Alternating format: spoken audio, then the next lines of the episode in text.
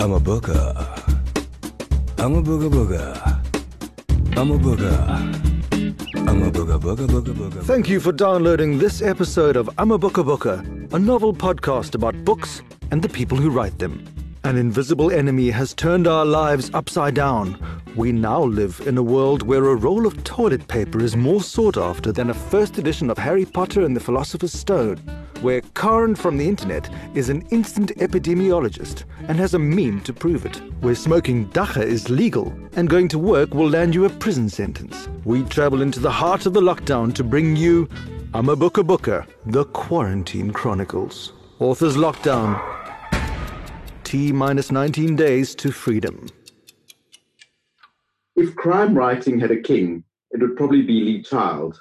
If it had a mayor, it would definitely be today's guest, the award winning, best selling Deon Meyer, who has written 13 novels which have been translated into 27 languages and published in more than 40 countries. His gritty novels pop with true to life characters like Benny Griessel. Deon's books are entertaining and thrilling and will keep you on the edge of your seat. Or, as Wilbur Smith says, Meyer grabs you by the throat and never lets go.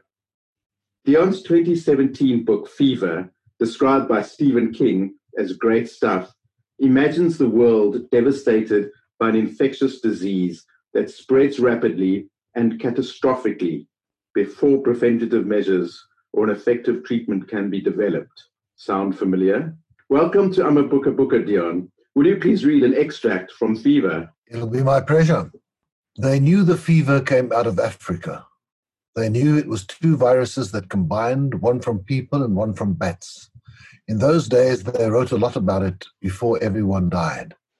One doctor wrote in a magazine that nobody knew exactly how it all began, but this is how they thought it might have happened. A man somewhere in tropical Africa lay down under a mango tree. The man's resistance was low because he was HIV positive and not being treated for it. There was already one coronavirus in the man's blood.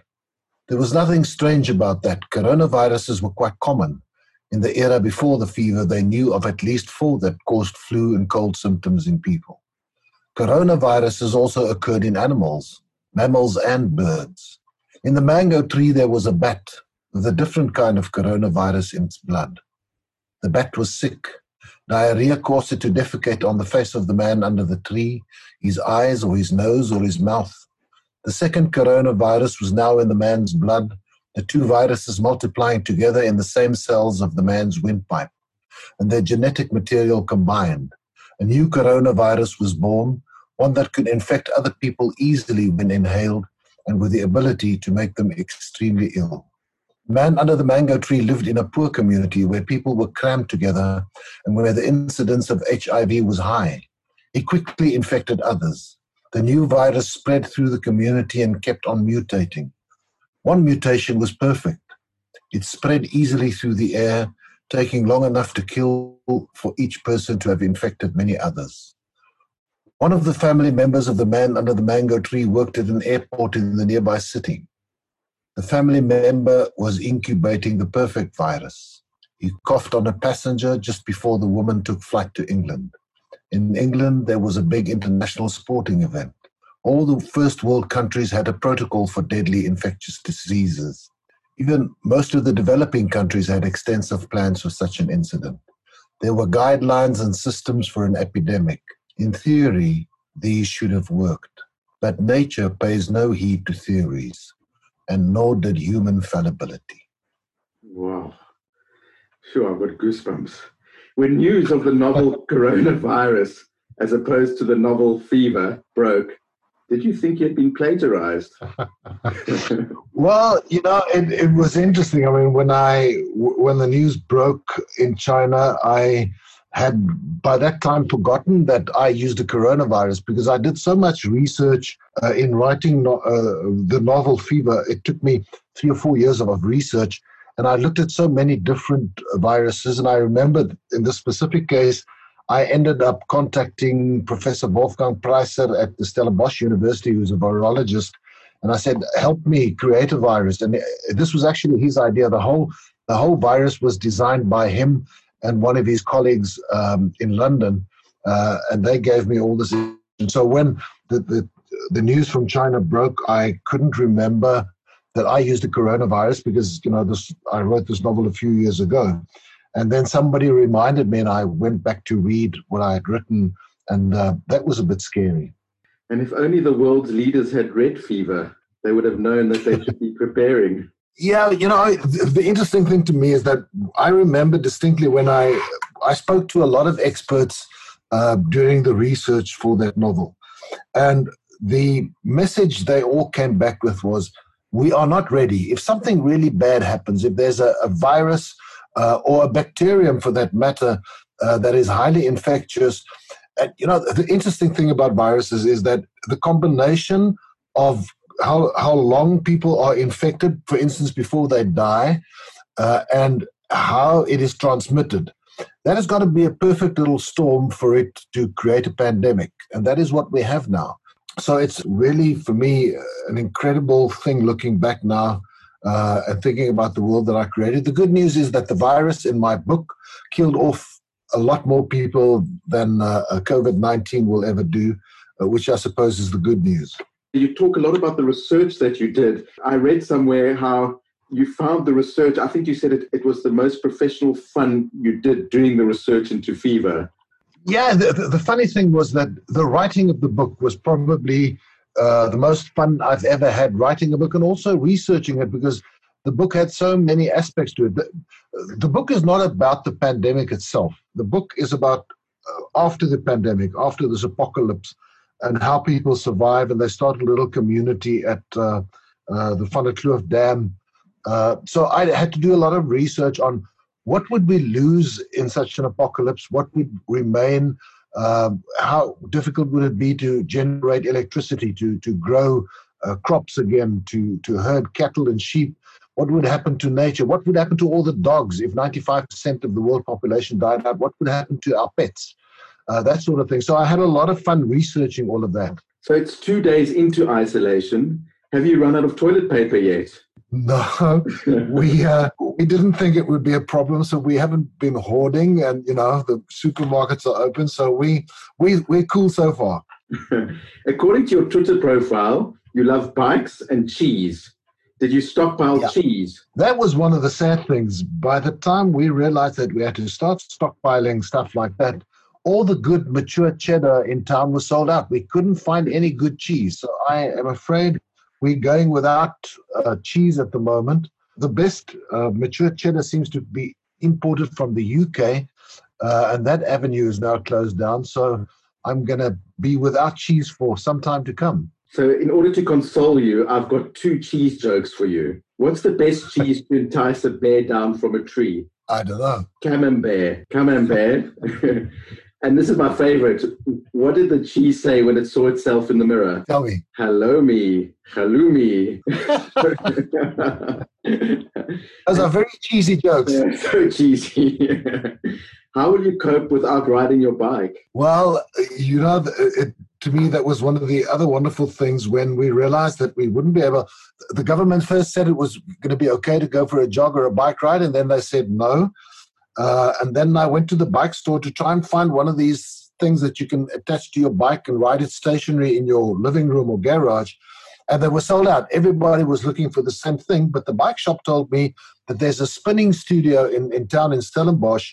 They have to close down under the lockdown, but they are renting out their spinning bikes. So I, I'm renting a spinning bike uh, for the month. It's standing in front of the TV at the moment. And uh, Marianne and I, every afternoon, we put it on some super sport channel and then we we spin for about 40 minutes to an hour. How do you know when it's time for a character to die?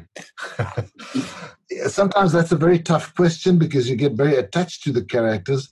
Um, but I I follow the story. If the story demands that a character dies, then then so be it. If everything is in service of the story and that strengthens the story, makes it more absorbing and suspenseful, then uh, I'm sorry, the character has to go. Which one of your characters would you like to be in isolation with and why? Well, uh, to be honest with you, none of them because my, my chief, my my detective, uh, Benny Griessel, is an alcoholic, so that's going to be really tough. His partner Vaughn, Vaughn Cupido is really full of himself, so that's going to be tough. uh, another character, is not very talkative, so he's going to be of no use. So I think you know, let's me and my wife, it's fine. I don't need these other guys. what is your strategy for not going stir crazy during the lockdown? Writing mostly. I I read an interesting article the other night.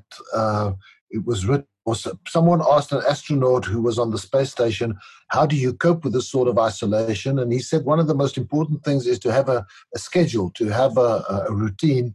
Uh, and I've I've got a writing routine, uh, which is in isolation anyway. So I sort of stick to that, and, and that helps a lot.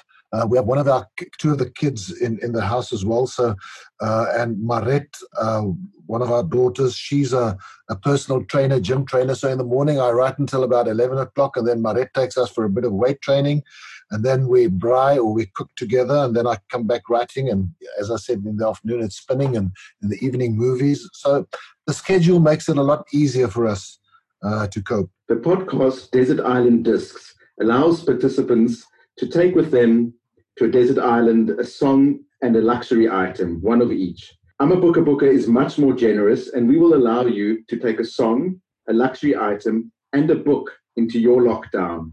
Which three things will you take with you? Um, I think the book, probably the uh, complete works of William Shakespeare, because uh, that's going to last a long time. and uh, not that I'm that huge a Shakespeare fan. I mean, I admire the hell out of him, but at least that'll that'll keep one busy for a while. Uh, the the song is that the other one I have to choose. Yeah, uh, probably Mozart's twenty uh, seventh uh, piano concerto. Uh, that always gives me great pleasure. I can listen to it a thousand times. And then the luxury item that's a that's a really tough one. Um, well, probably our mountain bikes. I mean, if we can't take that, that'll be cool. And now for the sound effects Rorschach test.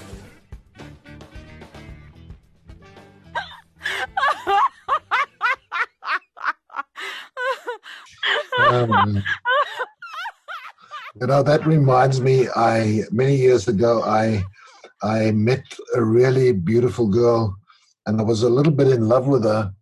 And then when I heard her laughing for the first time, I knew that this was not a match made in heaven. and it didn't progress because I just thought if I had to listen to that laugh for the rest of my life, I'll go nuts.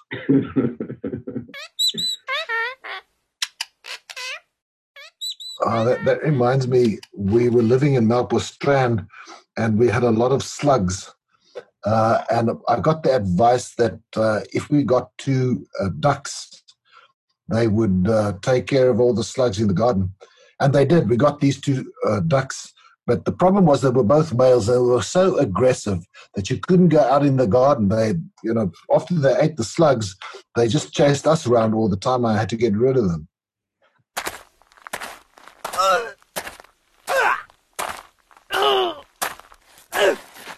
Ah, that's the sound of one of my characters, Lemmer, taking care of a bunch of Harley Davidson riders, and uh, it's something that I I would have loved to be a part of.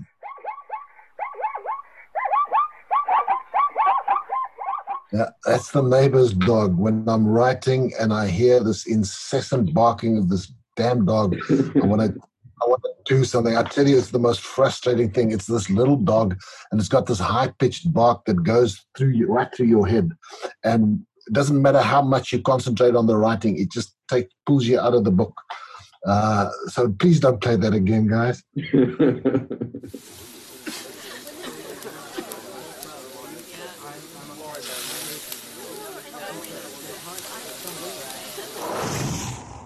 oh my word.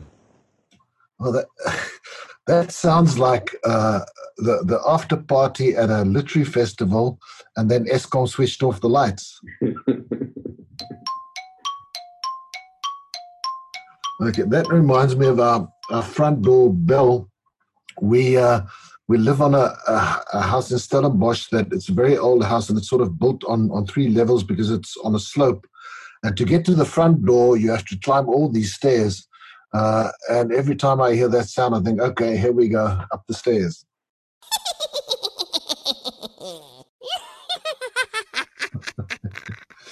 That's my old friend Jan du Toit, my old motorcycle friend Jan du Toit. When uh, he's being silly, he laughs like that.